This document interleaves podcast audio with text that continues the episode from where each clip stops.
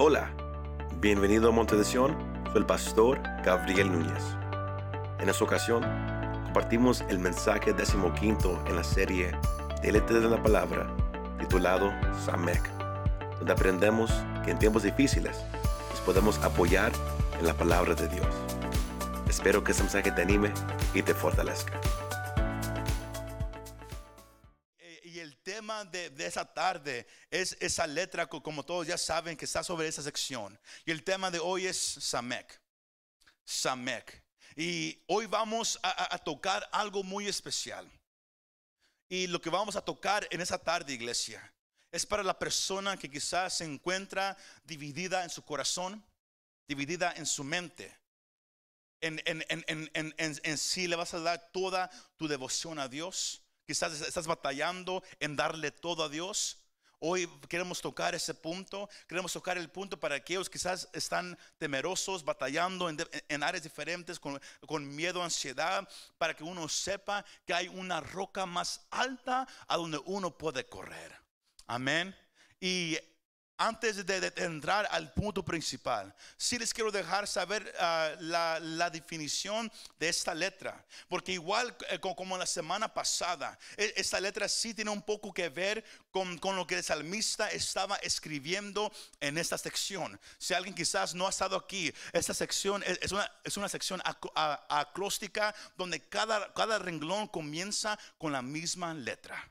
Amén. Y hemos llegado aquí a Samek. Y eh, Samek, eh, esa, esa letra tiene la imagen de, de un pilar, a pillar. Y si alguien eh, estudia la construcción o, sabe sobre edificios, cuando usan un, un pilar, un, un pilar lo usan para que pueda agu- aguantar el peso. Pueda aguantar el peso de algo. Y aquí miramos que esta letra tiene el- el- el enfoque de un pilar. Y, si usted busca esa definición, se define de acuerdo a los judíos, que en, apoyarse, defender, protección o apoyar. Donde uno, uno se puede apoyar sobre este pilar, uno, uno puede ser defendido, protegido, porque lo- los judíos lo miran a esa letra como, un escudo. Y, ah, es por eso que, han dado esa definición de defender y, proteger. Porque nomás hay dos letras en, el hebreo que, están completamente cerradas. Samek y Mem. Son las únicas dos letras que, están completamente cerradas. Todas las demás eh, tienen, un punto a- a- a- abierto. Sino aquí miramos que es- esta letra tiene, esa definición de apoyarse, defender, de proteger. Y, y al meternos a esa sección, al mirar cómo el salmista, al final, el versículo 120, cómo él llega a esa conclusión, tenemos que, que, eh, eh, pod- podemos mirar que él llega a esa conclusión por tomar algunas acciones en su vida.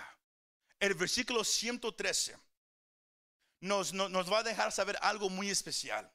Pero el punto principal a donde yo lo quiero llevar esa tarde, iglesia, es que toda tu devoción, all your devotion, toda tu devoción tiene que estar en la palabra de Dios. All your devotion has to be in the word of God. Toda tu devoción tiene que estar en la palabra de Dios. Y, ah, porque el leer, el meditar y aplicar la palabra va a resultar, como vamos a mirar en el último eh, versículo, va a resultar en reverencia hacia Dios y su palabra. Porque todos hablan, tenemos que respetar a Dios, tenemos que temer a Dios, tenemos que tener reverencia a Dios. Pero uno no puede tener reverencia, temor o respeto a un Dios que, que no conoce.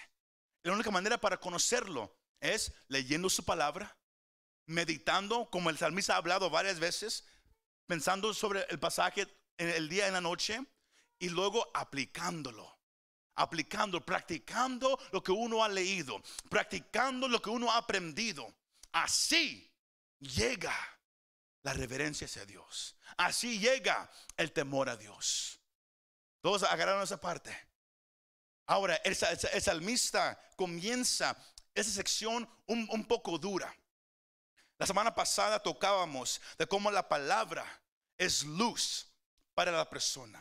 La palabra te ayuda en un mundo oscuro. Es una lámpara que te va a guiar. Una luz que, te va a dejar saber en dónde está el camino que debes de caminar.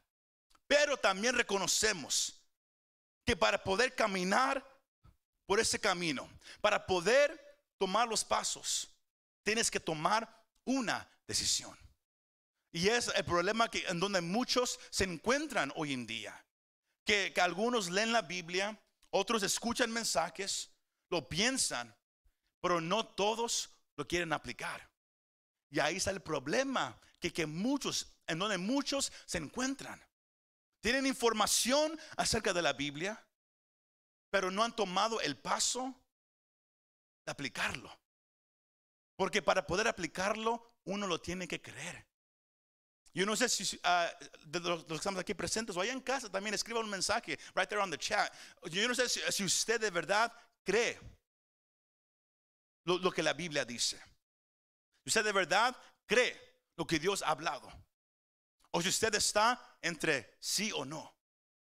Porque la palabra que el salmista usa aquí, sígame en su, Biblia, el versículo 113 dice, aborrezco a los hipócritas. Ahora, en, español la palabra suena muy duro. Hipócrita. Yo no sé si a usted una vez alguien le ha llamado hipócrita. Pero si, pero si, si una vez le, ha sucedido, usted entonces va, a entender la definición. Porque la palabra hipócrita en, el lenguaje original se, usa para describir una máscara.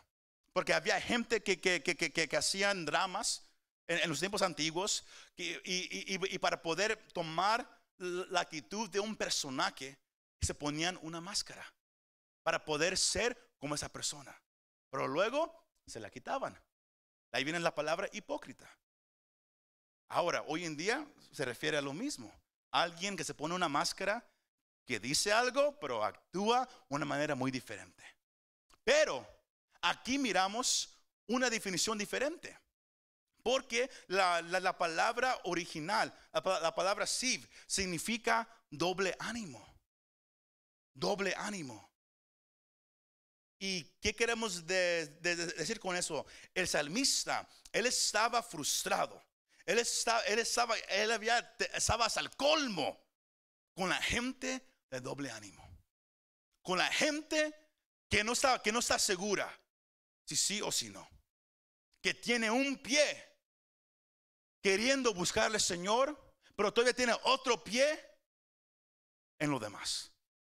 Tiene un pie diciendo, yo quiero seguir a Dios, yo quiero, yo quiero amarlo, yo quiero vivir para Él. Pero otro pie que dices, pero todavía no. Todavía me gusta seguir haciendo lo, que estoy haciendo. Todavía me gusta vivir de esta manera. Él estaba enojado, frustrado. Él usa la, palabra dura, aborrezco, I hate. La gente de doble ánimo.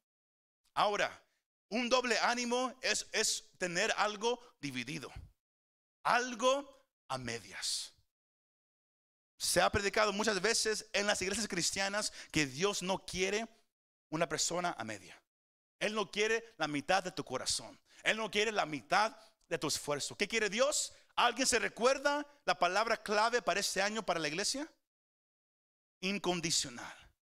Wholehearted, con todo el corazón. Y cuando yo le hice, dije, ah, un recuerdo a la mitad del año. Porque ya vamos a la mitad del año, iglesia. Un recuerdo del Señor hablándole a su pueblo de que Él no quiere mitad de tu esfuerzo. Él no quiere mitad de ti. Él quiere todo tu corazón. Él quiere todo tu enfoque. Él quiere todo lo que tú tienes. Y el salmista, él llegó a entender que, que, uno no puede andar a la mitad con Dios. Volteé al, más cerca de usted para, para, que no se me ponga enojado, para que se relaje un poquito y dígale, ¿sabes qué? ¿Cómo andas? ¿Andas al 100 o andas al 50? Are you 150? ¿Andas al 100 o andas al 50? Por favor, no diga voy al 75, voy al 99.9. ¿Andas al 100 o al 50? Porque nos ayuda un poquito a examinarnos. Porque aquí en la iglesia uno no puede, no puede estar mintiendo, al menos que alguien no tenga temor de Dios. Y si no, espérese hasta que lleguemos al último versículo. No sé si va a tener temor de Dios. Pero él estaba frustrado, iglesia. Porque él, él, no, él mismo, él no quería ser un cristiano a la mitad. Él no quería ser un hombre que, a, medias con Dios. Pero tampoco no se quería juntar con alguien a medias. Y ahí está el temor. Ahí está, porque Él está diciendo, aborrezco a los hipócritas, aborrezco a los de doble ánimo, aborrezco a los que andan a medias. Esa palabra la miramos en Primera de Reyes, cuando el profeta Elías se encuentra con el pueblo de Israel, pero también con los profetas de Baal, los profetas de Jezabel. Se encuentra con ellos. Es la misma palabra. Cuando Elías le deja saber, escojan hoy, pueblo, a quién van a servir. Si a Baal o al Dios de sus padres. ¿Por qué? Porque esta palabra a medias se, se usa también para describir a un cojo. Ahora, yo, yo me lastimé la pierna en la high school, yo me, rompí algunos ligamentos aquí, sino por un tiempo yo andaba en muletas. y yo, yo tenía que, que, que, nomás poner mi peso sobre un pie. Y luego cuando, cuando ya, ya, ya pude quitarme las muletas, yo, yo caminaba así. Ponía mi peso una vez, de vez en cuando en un pie y luego en otro. Andaba a medias yo. Andaba un día así, un día para acá. Así andaba el pueblo en el tiempo de Elías. Un, tiempo decían, ¿sabes qué? Dios está obrando, Él está hablando. Andaban con el Señor. Pero cuando Dios estaba callado, cuando Él no, decía nada, se iban con los profetas de Baal. Andaban brincando de un lado a otro. Andaban un día con los, falsos, luego el Señor hablaba, él, él, decía algo, el pueblo, el pueblo escuchaba y se venían para acá con el Señor. Y así andan hoy en día mucha gente.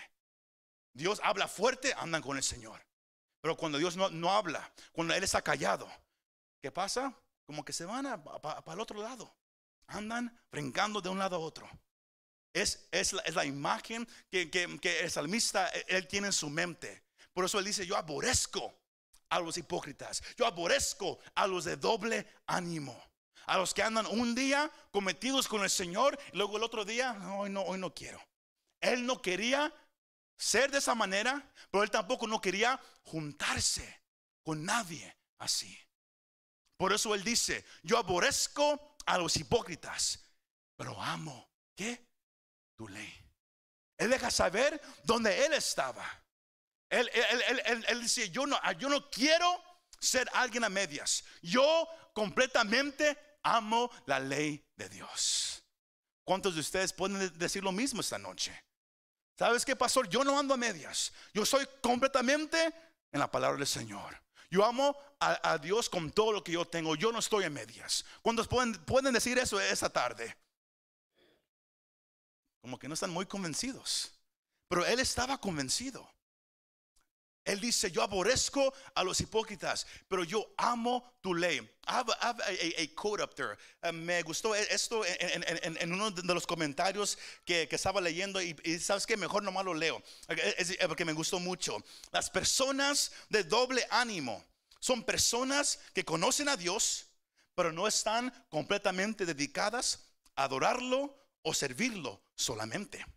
Son aquellos que quieren tanto a Dios como al mundo. Quieren los beneficios de la verdadera religión, pero también quieren su pecado.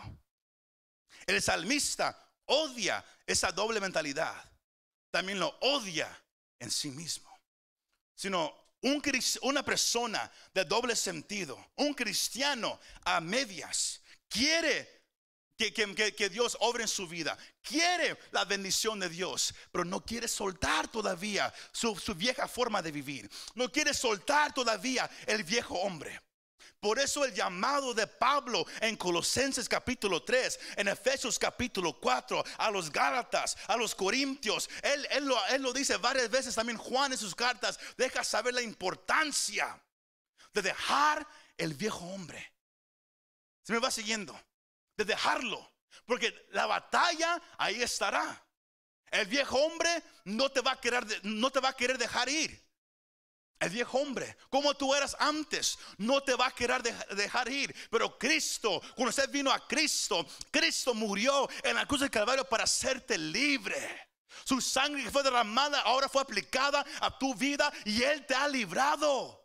Romanos capítulo 6, cuando Pablo habla acerca del bautismo, él deja saber que, cuando uno fue bautizado, ¿sabe qué pasó? Uno murió a su, vida vieja. Uno murió, el hombre está muerto. Aunque a veces se, quiere mover un poquito, pero está muerto. La parte que, donde nos equivocamos es que cuando no tenemos una devoción completa a Dios, miramos hacia atrás un poquito. Cuando la lámpara y el enfoque no están hacia adelante y miramos un poquito para atrás, ahí está el problema. Cristo, iglesia, es suficiente. He's enough. Él es suficiente. No tienes que decir, pero como que se mira más divertido para allá. Se mira como que tiene más diversión hacia allá.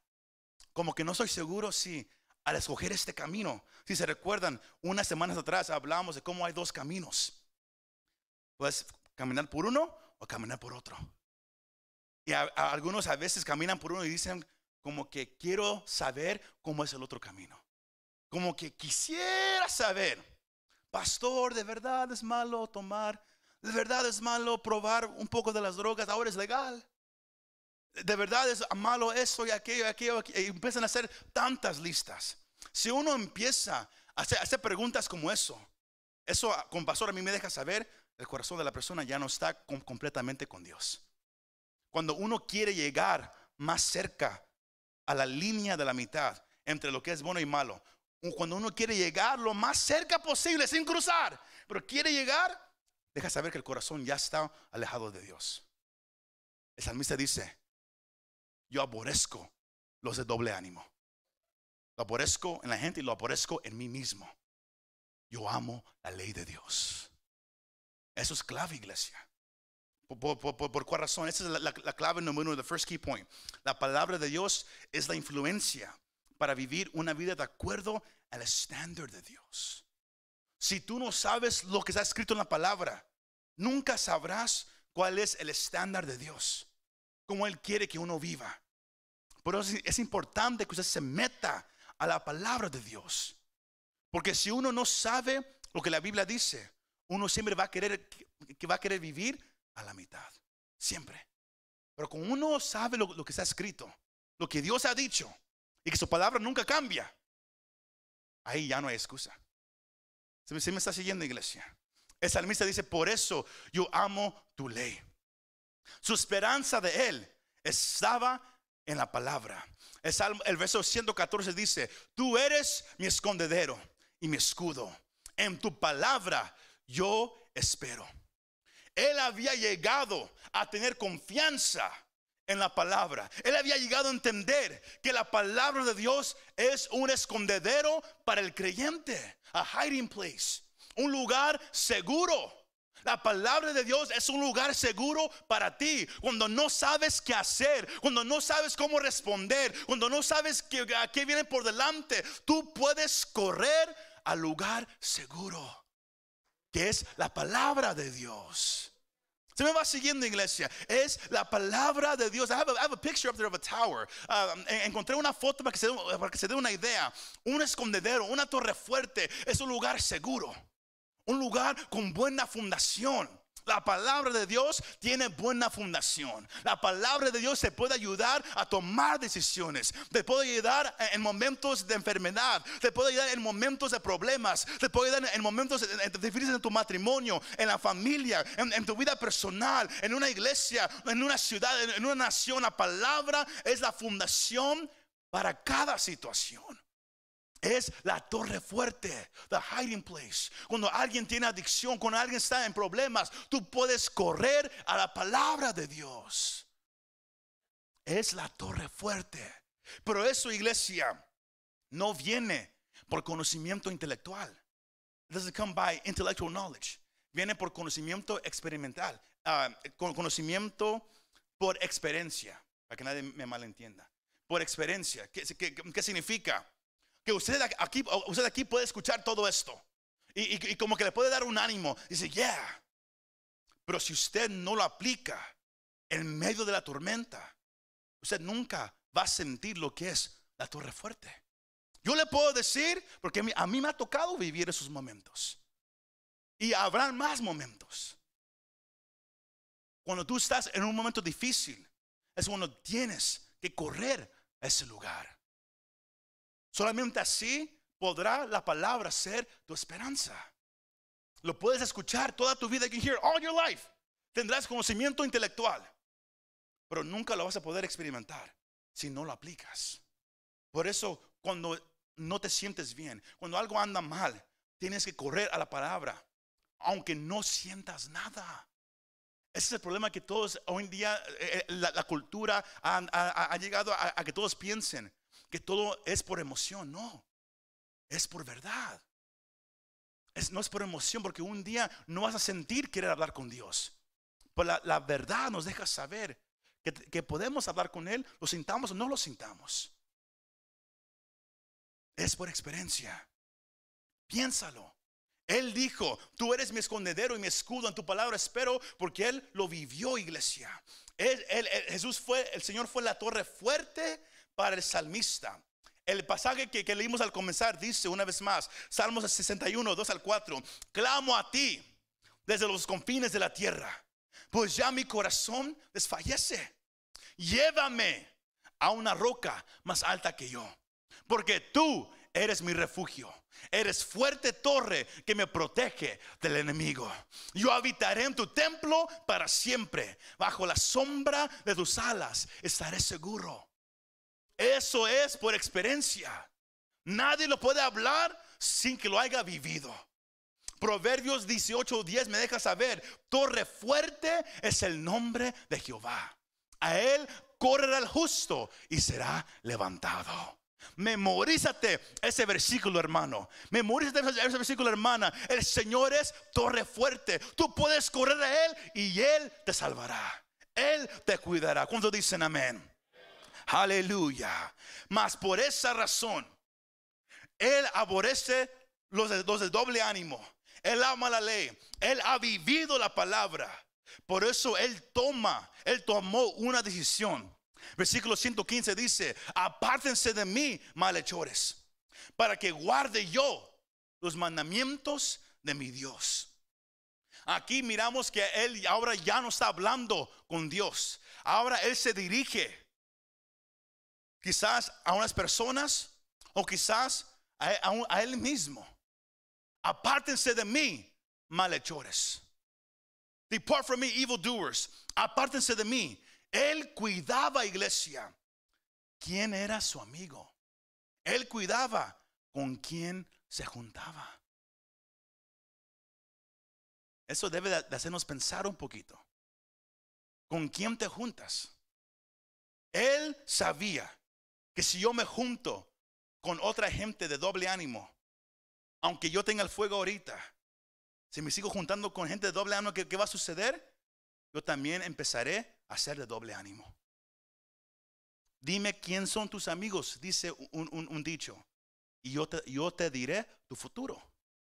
Dime con quién te juntas, y yo te diré qué vas a hacer. Si te juntas con gente de doble ánimo, te, lo van a pegar. Si te juntas con gente que le gusta tomar la botella, te lo van a pegar. Pero si te juntas con gente que tiene fervor para Dios, au- aunque tú estés nomás a un, a un 50%, ¿sabes qué, va a- suceder? Tú también vas a anhelar ese fuego. Él cuidaba con quien se juntaba. Por eso Él dice, apártense de mí, malhechores. Él cuidaba con quien se juntaba. ¿Por cuál razón? Porque si andas, si te juntas con gente que peca, con gente que habla malas palabras, se te va a pegar una. Y un día sin querer queriendo vas, vas a decir algo bien fuerte. Y tú mismo te vas a quedar "Ah", así. ¿Por cuál razón? El pecado contamina. Si te juntas con, gente que no quiere nada con Dios, vas, vas, vas a notar que tú mismo no vas a querer nada con Dios. Así de simple. Por eso él dijo, apártense de mí. ¿Y cuál es eh, el segundo, ah, el tercer re- renglón del versículo? para que guarde yo los mandamientos de mi Dios. Por eso él dijo eso. Porque él, él sabía, si yo quiero guardar la palabra de Dios, tengo que tener cuidado con quién me junto. Cuidado a dónde voy. Cuidado qué hago. No, no porque soy santito, no, no, no porque soy eso, no, porque yo me conozco. Usted se conoce a usted mismo. Usted sabe si usted es fuerte para enfrentar algunas cosas o si usted es débil. Por eso Pablo dijo varias veces, el cristiano tiene mucha libertad, pero no todo conviene. Porque puedes decir, ah, eso a mí no me, afecta, pero quizás a otra cosa sí. Y si, y si te juntas con gente que actúa de una cierta manera, se te va a pegar. Porque el pecado, eh, la carne anhela el pecado. Y, la carne va a buscar el pecado. El pecado contamina. El pecado, iglesia, es lo, lo que nos mantiene separados de Dios. Isaías 59, 2 dice, pero las iniquidades de ustedes han hecho separación entre ustedes y su Dios. Y los pecados le, han hecho esconder su rostro para no escucharlos. Cuando tú andas en pecado, estás a una distancia de Dios y Dios no está escuchando. Eso es bíblico. Él no está escuchando. Cuando tú andas en pecado, Él escucha cuando tú te arrepientes, cuando vienes sinceramente ante Él. Pero en pecado, puedes venir a orar y vas a sentir una distancia. Tú mismo lo vas a sentir, que estás a una distancia de Dios. Eso e, es por eso el salmista dijo, yo no quiero andar de esa manera. Y dijo, y para que yo no ande de esa manera, él usa los próximos dos, versículos. Él, usa la, misma palabra. Sosténme, sustain me, God, conforme a tu promesa, para que viva. Y no dejes que me avergüence de mi esperanza. Sosténme para estar seguro y continuamente preste atención a tus estatutos él reconocía que necesitaba la ayuda de Dios para poder andar en su camino. Porque la palabra sustente significa apoyarte, agarrar. La palabra original es samak, que viene, que viene de esa letra samek. Es apóyate, agárrate cuando ya no sabes qué hacer, cuando ya no, ya, ya no tienes la fuerza para seguir, tienes que apoyarte de quién iglesia de Dios. Tienes que agarrarte de la palabra de Dios. Cuando dicen amén. Esa es, la, clave número dos. Follow me along on the pictures. La clave número dos. Cuando te dejes influenciar por la, por la Biblia y aprendes la voluntad y los caminos de Dios, tu amor por Él, iglesia, se va a profundizar. Y ese amor te llevará a obedecer. Es difícil obedecer a Dios. Es difícil vivir con por la Biblia si no hay amor por Dios. If there's no love for God. Es por eso que yo no creo en, lo que es forzar a que, alguien busque a Dios. Porque si no hay amor, es, es religión muerte, muerta, dead religion, dead religion.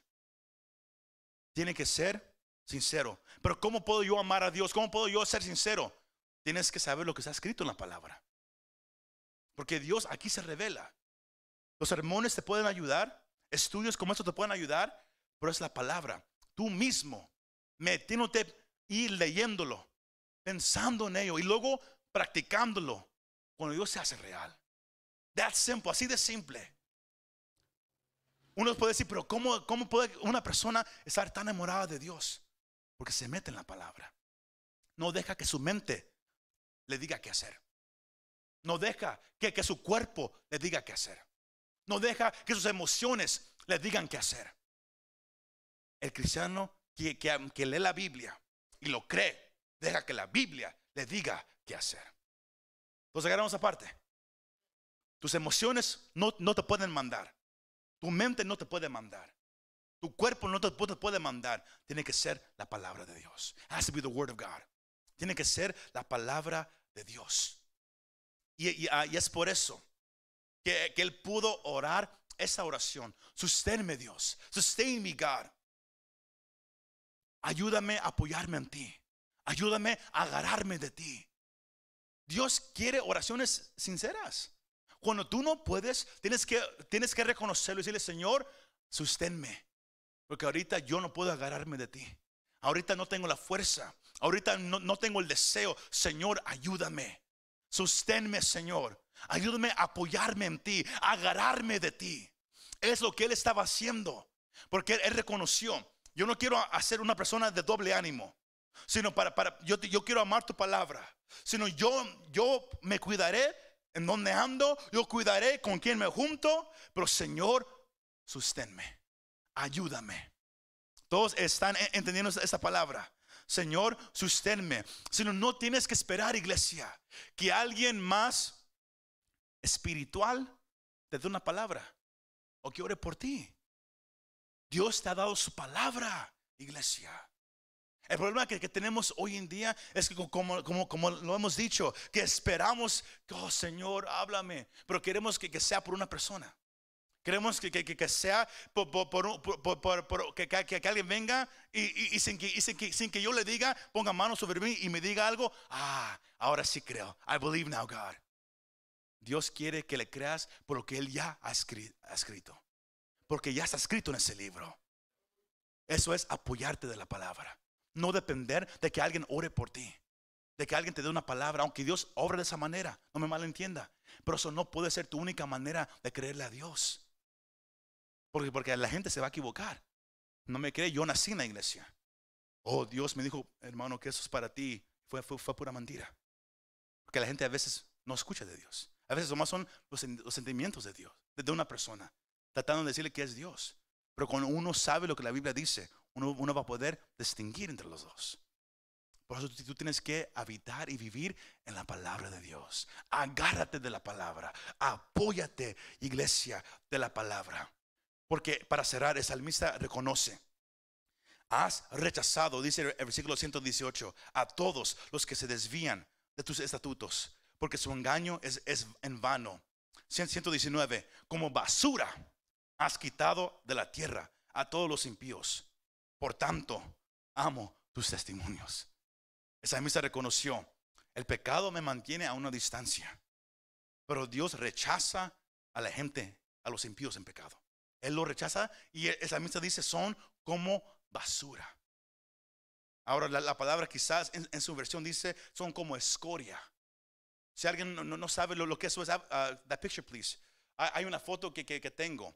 Cuando uno, uno pone a, metal, oro, o oro, a, un metal precioso por, el fuego, se derrite el metal. Pero arriba se forma lo que se llama escoria, que es pura basura. Y, y cuando ellos es- es- es- es- están, ah, es- es, ah, how do you say melting in Spanish? Can't get that word.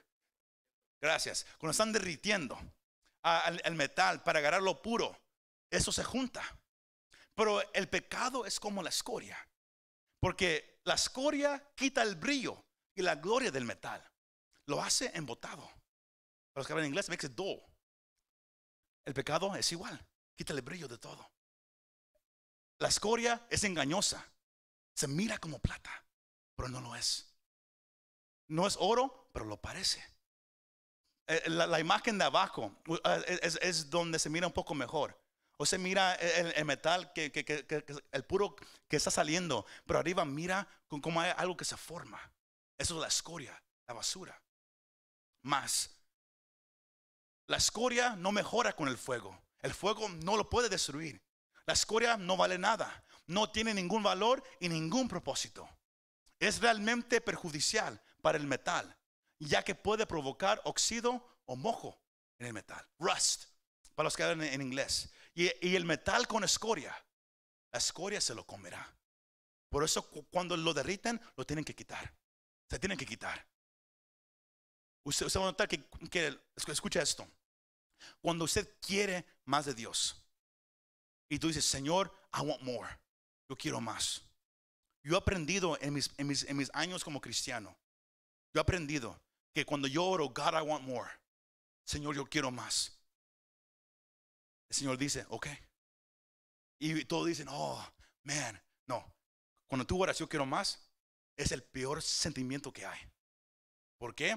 Porque Dios te pone más cerca del fuego. Y cuando Él te pone más cerca del fuego, sube todo lo sucio para arriba. Igual como en el metal. Cuando hay un poco de fuego, nada se derrite. Pero cuando está más cerca del fuego, cuando tú quieres más de Dios, cuando, cuando tú quieres arder, I want to burn for you, God, Señor, yo quiero arder para ti, te tienes que preparar. Porque el Señor va a decir, ok, ya no estarás a una distancia del fuego, donde desciendes un poquito de calor.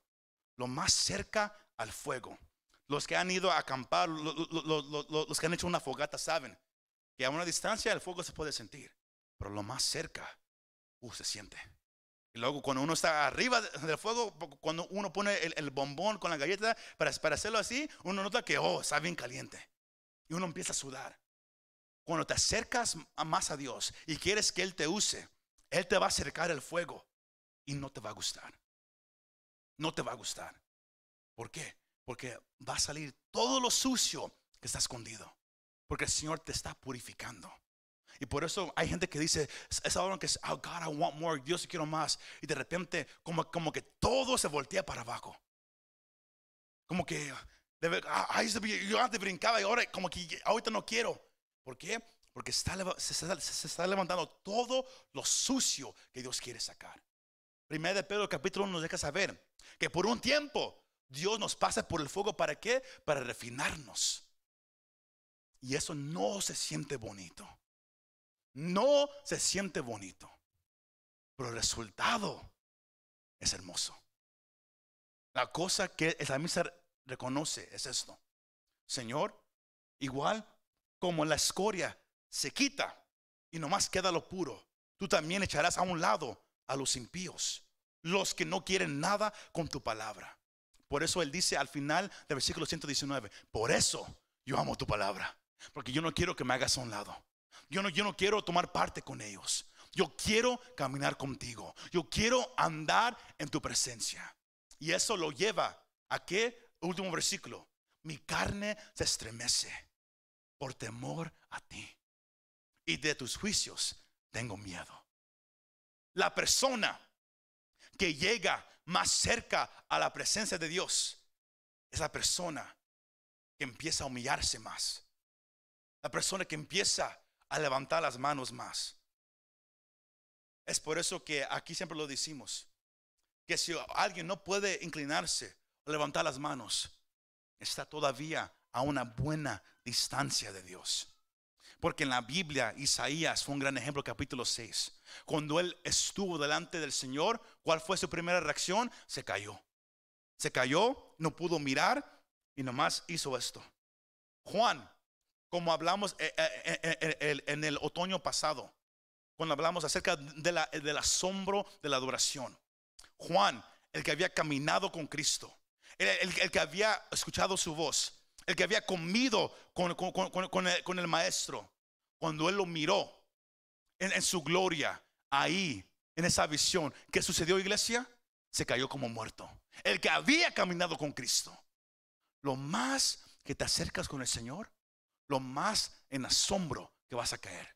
Lo más en temor de Él que vas a caer. Sino, sino si usted es alguien que anda así ligeramente ante el Señor, oh, Señor, yo te alabo y está masticando el chicle, está ahí nomás, así nomás.